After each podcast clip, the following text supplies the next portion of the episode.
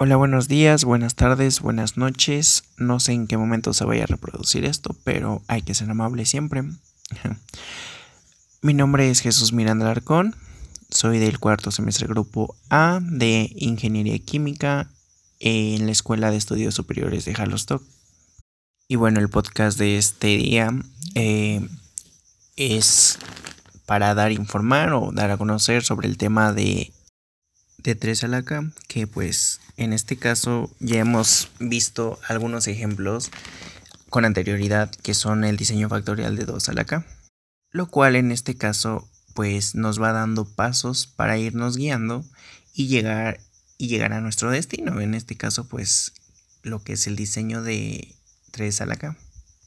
Y pues la verdad, al principio te vas dando cuenta que el tema a simple vista se ve muy muy muy complejo, muy difícil, pero ya si indagamos más en el tema y nos metemos más en lo que es la investigación y también en la práctica, que también en este caso es muy muy buena, estar practicando este, esto, este tipo de diseños, nos damos cuenta que la verdad se parece muy complejo, pero en realidad no lo es. Y la verdad también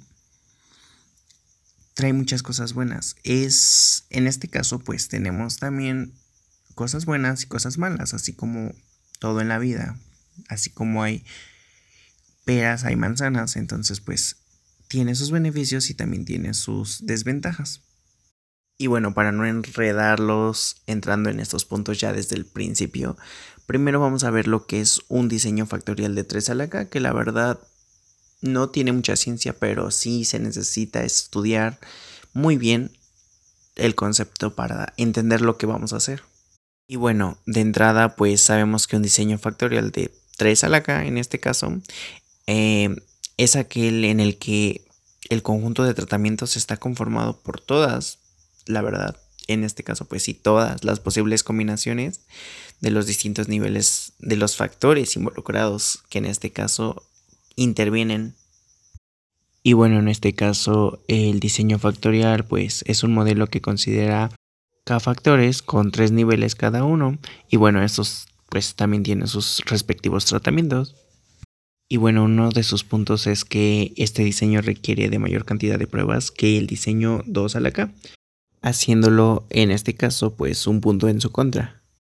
No se nota tanto, pero la verdad es que ya estándolo practicando, estándolo escribiendo, pues la verdad sí se nos hace un poco más tedioso el estar poniendo un poco más de datos de lo que ya veníamos acostumbrados en el diseño 2 a la K.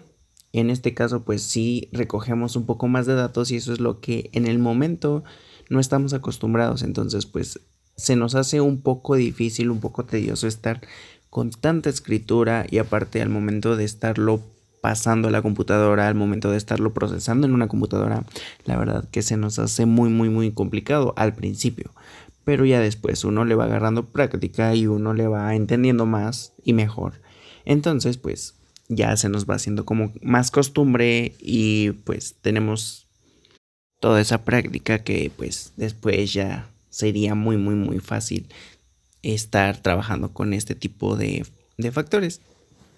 Y bueno, creo que esa es la mayor desventaja que podría tener este factor, ya que es como que en la que más nos salimos de, de, nuestra forma de trabajo y también nos salimos de nuestra zona de confort.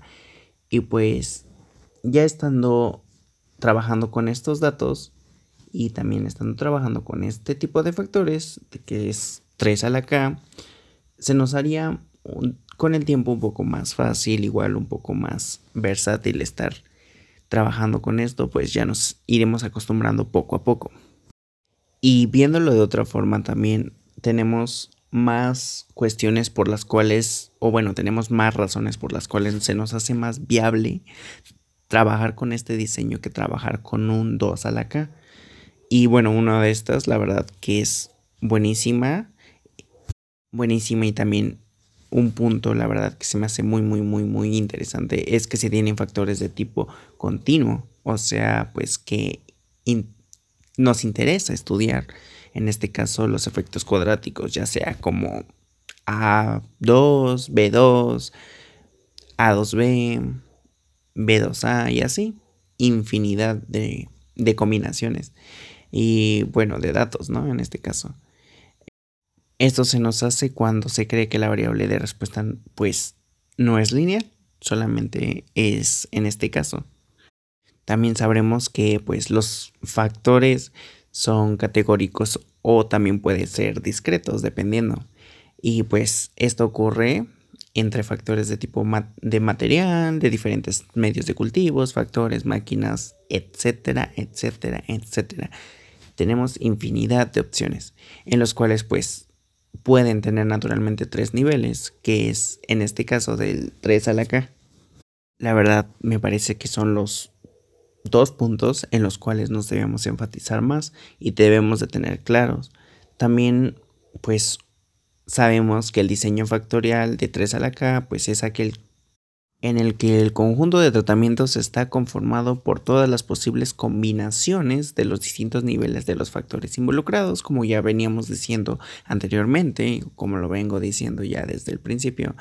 Bueno, estos eh, factores están pues con distintas combinaciones y se involucran, la verdad, con todas ellas.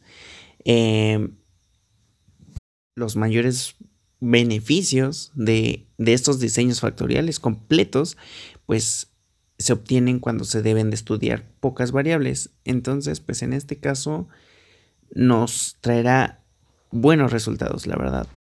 Y pues para comprender por qué es que este diseño nos conviene más o también porque este diseño nos favorece en todos los aspectos es pues porque el motivo o bueno su motivo es que el número de experimentos crece pues exponencialmente con el número de factores.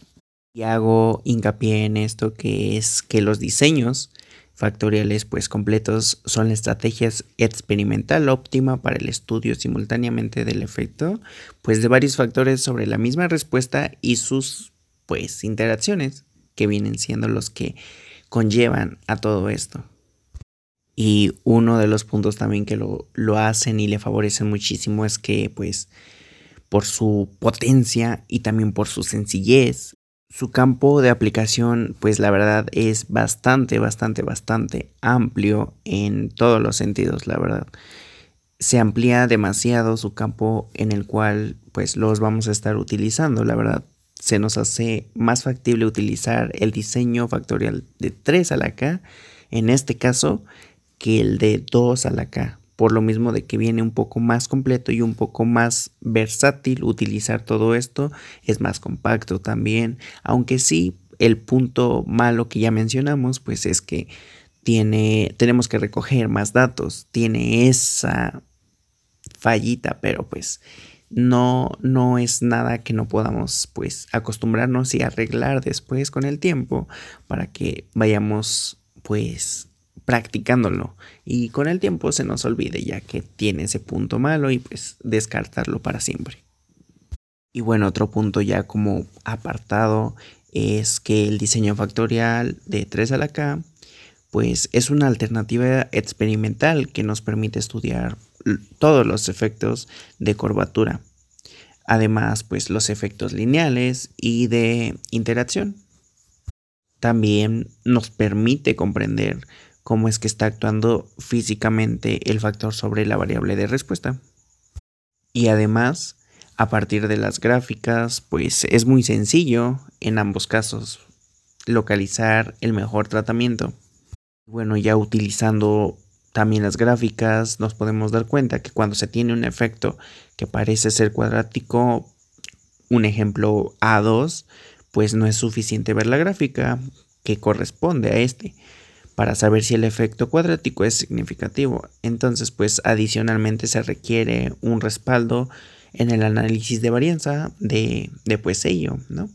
Se requiere también estimar la suma de cuadrados. En este caso, pues sí son puntos que necesitamos checar exactamente para no fallarle, para no tener algún error, porque pues sí está, sí está, sí está algo enredado, pero nada que no se pueda resolver.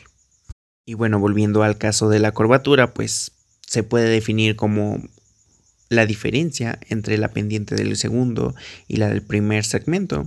ah, por lo que la mayor diferencia de las pendientes es pues mayor su curvatura para pues para calcular las pendientes en una línea recta se, se divide el incremento en el eje pues que tenemos vertical contra el incremento del eje horizontal que es lo contrario. Así pues las diferencias de estos pendientes o contraste entre entre ellos vaya.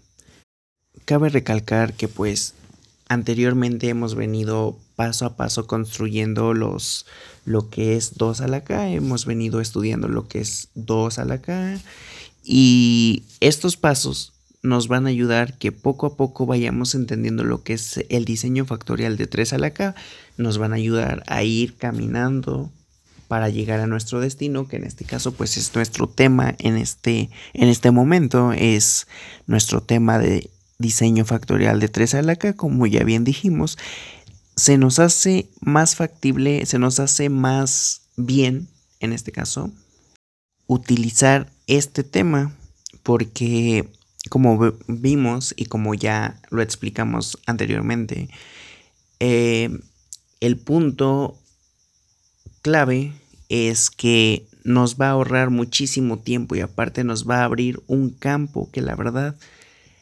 otros no nos van a poder abrir. Y bueno, em, espero me hayan entendido, espero haya sido claro con mi información, la verdad.